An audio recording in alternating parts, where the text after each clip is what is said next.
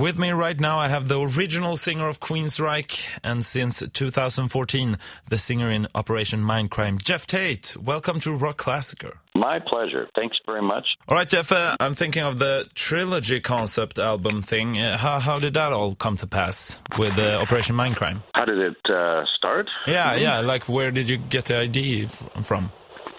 Um, well, I've been thinking about uh, a trilogy for quite a while. I like the concept of uh, telling a story in three acts. And um, so I'd been thinking about it for a while, um, but I didn't really have a, a story in mind uh, until a couple years ago.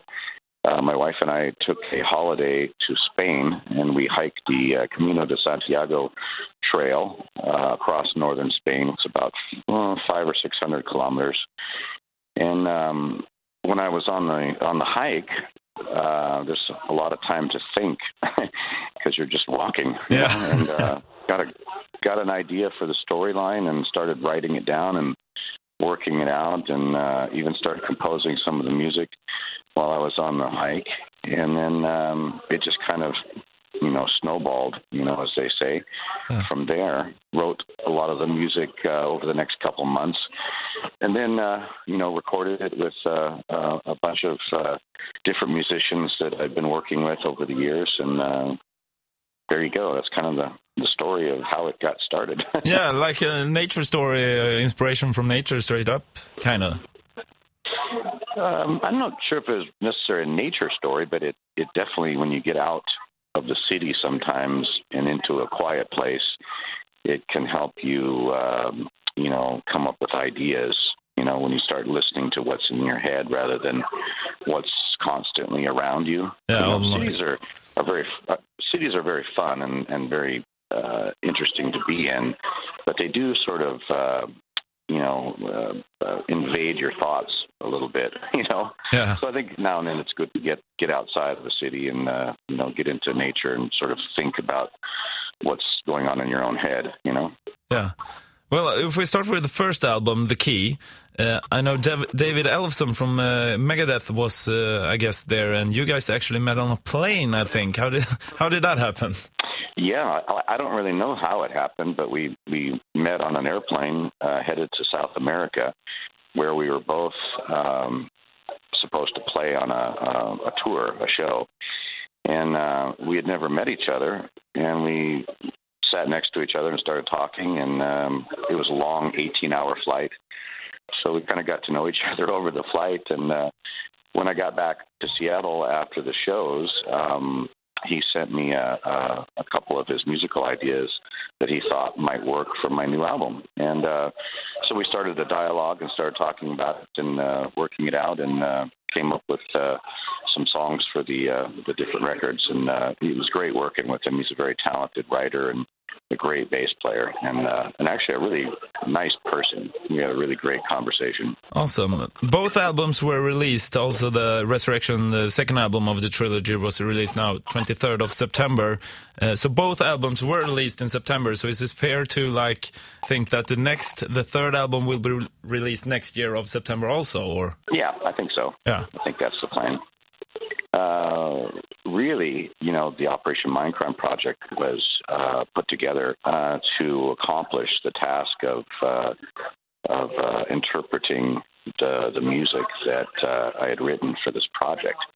It's a a project that's specifically designed to tell this particular story over these three albums, and um, you know, all three al- albums were recorded at the same time, and uh, so they're all you know finished, basically sitting there waiting to be released. And uh, the first and the second one have been released, and the third one comes out in September. And um, I believe that we're planning on putting together a tour after the third uh, release is right. uh, out. Like a world, uh, all over the world, or? I think so. Yeah, at least uh, through Europe and uh, America, Canada, and um, South America. All right, awesome. I was I was sitting on a plane one day and I had a, a Queensryche World Tour jacket on, and a man sitting next to me said, "Oh, so you you tour all over the world?" I go, "Yeah." And he says, uh, "Oh, well, have you uh, been to Liechtenstein?" I said, "Well, no." uh, Uruguay? No. and he started listing off all these different countries that I hadn't played in. Yeah. So I really couldn't call it a world tour, could I? That's awesome. Well, what is your best memory during your entire career? If you if you look back, kind of. oh gosh, well I have hundreds and hundreds of memories. Uh, well, gosh, um, I think releasing your first album is a big deal. You know, it's a it's a great memory. Yeah. I can remember that. I can remember the first uh, time um, we the band went on tour. That was a big deal. Great memory there. I have so many great memories of actually touring and being in different cities and wonderful audiences and uh, incredible performances. And uh, had an incredible performance last night actually, and it was uh, in Munich. It was fantastic. And um, you know, there's a whenever you you go to a, a, a city and you plant yourself there and you have a show and people show up, it's a great experience. You know, it really is. It's an interesting experience because no audience is ever the same, and you can't expect an audience to react the same way every night because it just doesn't happen. You know, it's always something that's different, and uh, it's never the same. It's never static, and uh, I love that about touring. You know, it's uh, it's constantly different. It's never ever um, the way you think it should be, or the think you, or the way you think uh, it is, because it's never that way, Uh-huh. and it's always cool. I, I, I enjoy that. Do you still like uh, remember the first time you heard yourself on, on the radio? Uh, yeah, I remember that Yeah. very well. It was uh, the song "Late "The Lady Wore Black," Yeah. which was the the first song we ever wrote together as a band, and um, it was actually kind of appropriate that that was the first song I ever heard on the radio too. I think, and uh, yeah, it was it was an interesting feeling, you know, uh, kind of surreal and almost uh, like a fantasy, you know, that uh, there we were, you know, being played on the radio. It was our our local radio station in Seattle, Yeah, awesome. KISW. I find it also very interesting that you've kind of always had uh, your family with you, working with you. Also, uh, how come that uh, that you have always had that? Well, I have a big family. Yeah, I have a it's it's family, uh, cheaper. It's cheaper. well, it's uh, not necessarily cheaper, but Yeah. it's uh, I like having family around. I'm a family oriented person, and um, you know I have five daughters, and they've all four of them have married, and uh, so now I have you know four son-in-laws and uh, grandchildren. I have six six grandchildren now, and um, my my family keeps getting bigger and bigger. yeah. How was the feeling first time you, you knew you were going to be a granddaddy?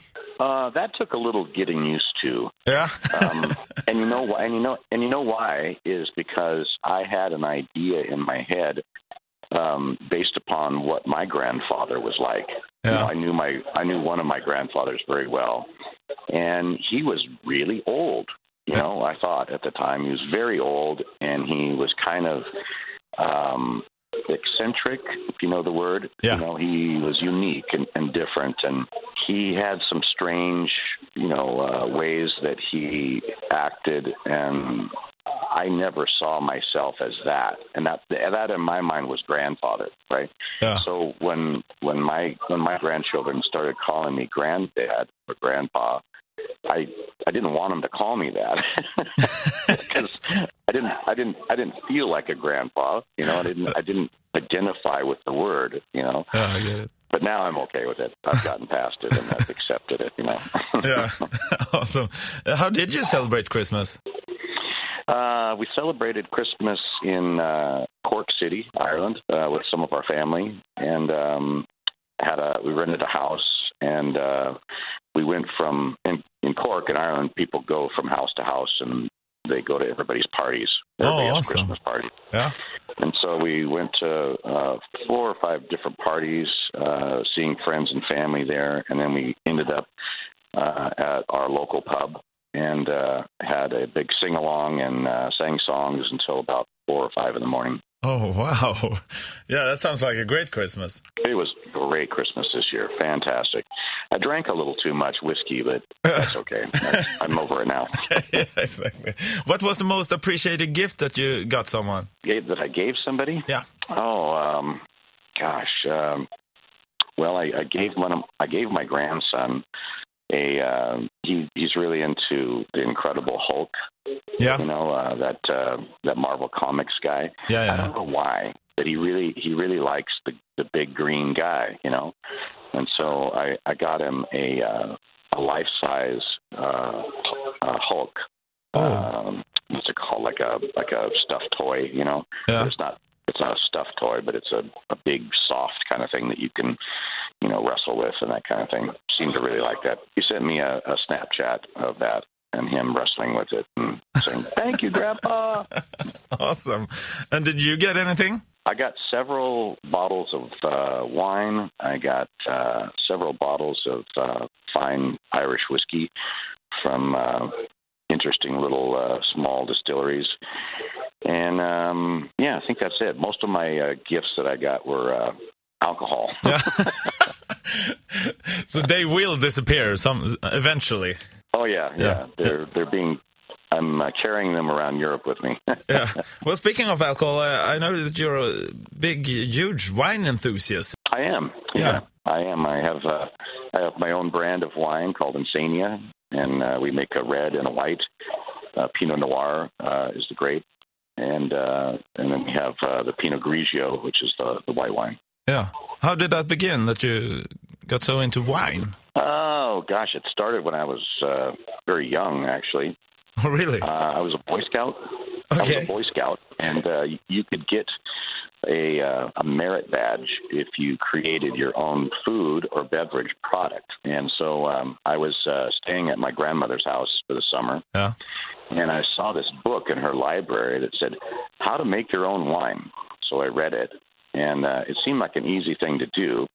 And um, the recipe didn't use grapes; it used uh, a, a type of uh, flower called All right. a dandelion. I'm not sure what I'm not sure what the uh, the the word is in other languages, but in English it's called a dandelion. Yeah, dandelion is the yellow flower, right, on, on the grass? Yeah, Yeah. exactly. Yeah, yeah, maskros in Swedish. Ah, maskrus. yeah, yeah, exactly. And my my grandmother's backyard was filled with dandelions. So here I had, you know, the raw materials to make the wine with. So I made the wine, and it tasted pretty good. In fact, I got I got the merit badge, and so I became a winemaker at a very young age. I think I was 15 or 14. Is that even legal? and my interest in it just always it, it kind of um, took off from there.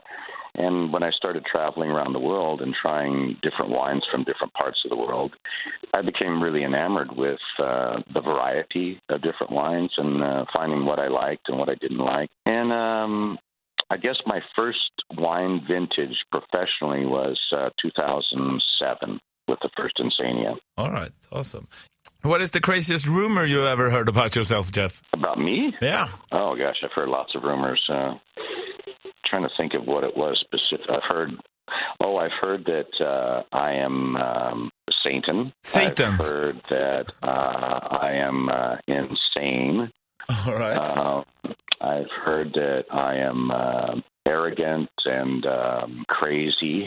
Um, things like that. You know, typical. yeah. Speaking about rumors and stuff, uh, now I read, I think it was this month actually, somewhere, uh, and it was some kind of paper I think that had an interview with you, uh, where you said like, um, um, if, if, or should I say, when Queensryche gets inducted into the Hall of Fame, there might be a comeback show with the original band. Is that true? Oh, first off, you have to be asked, you know, to be part of the Hall of Fame. Um, I don't know if that will ever happen. If it does, if somebody wants to, you know, induct the band, I'm sure that uh, that would be a, you know, probably an inspiration for perhaps the band to get back together. Yeah. Well, the past is the past. Uh, let's look forward now. Uh, you're coming to Sweden to perform four shows, uh, all acoustic shows. Uh, tell us about it. Well, that's kind of it. It's uh, I call it the whole story. Yeah. Um, it's uh, a collection of uh, 35 years of uh, my music uh, performed uh, with an acoustic band, and uh, we kind of cover all the different records, you know, throughout my career, and uh, I tell a lot of stories in between the songs, uh, kind of um, explaining what the songs are about, interesting you know, anecdotes and stories about what happened while making the record or what led to the inspiration of that particular song, that kind of thing. Yeah. And uh, it's a really fun, fun, fun show done in a really different way. Um, I have a wonderful band that's playing with me. Uh, Scott Moughton, who plays in my uh, uh, Operation Mindcrime project on guitar, and then I have a, a, a band from Ireland called the Bandana, who uh, are are backing me up with. Uh, and they have um, we have acoustic guitar with them. We have cello, violin, Oh, uh, awesome. mandolin, and uh, and then the uh, percussion uh, instruments. Uh, what's called a cajon. It's kind of a box kind of uh, shaped instrument that has many different sounds. You know, depending on how you play it. Um, it's very cool. So it's a, it's a different way of presenting my music in a in a fun, kind of energetic, uh, uh, different way. That sounds awesome. Well, I'm looking forward to see the show in Stockholm. I'm going to be there at least. And then you're playing also Sundsvall, Malmö, and Gothenburg. Yeah, I'm looking forward to that. All right, Geoff. Uh, as I said, looking forward to seeing you in Stockholm when you arrive here. Uh, good luck, and thanks for taking time to talk to me, and have a happy new year. My pleasure. Thanks very much, and uh, you have a happy New Year too, and see you soon. Ett poddtips från Podplay. I podden Något Kaiko garanterar östgötarna Brutti och jag, Davva, dig en stor dos skratt. Där följer jag pladask för köttätandet igen. Man är lite som en jävla vampyr. Man har fått lite blodsmak och då måste man ha mer. Udda spaningar, fängslande anekdoter och en och annan arg rant. Jag måste ha mitt kaffe på morgonen för annars är jag ingen trevlig människa. Då är du ingen trevlig människa, punkt. Något Kaiko, hör du på Podplay. Därför arkadeinerna.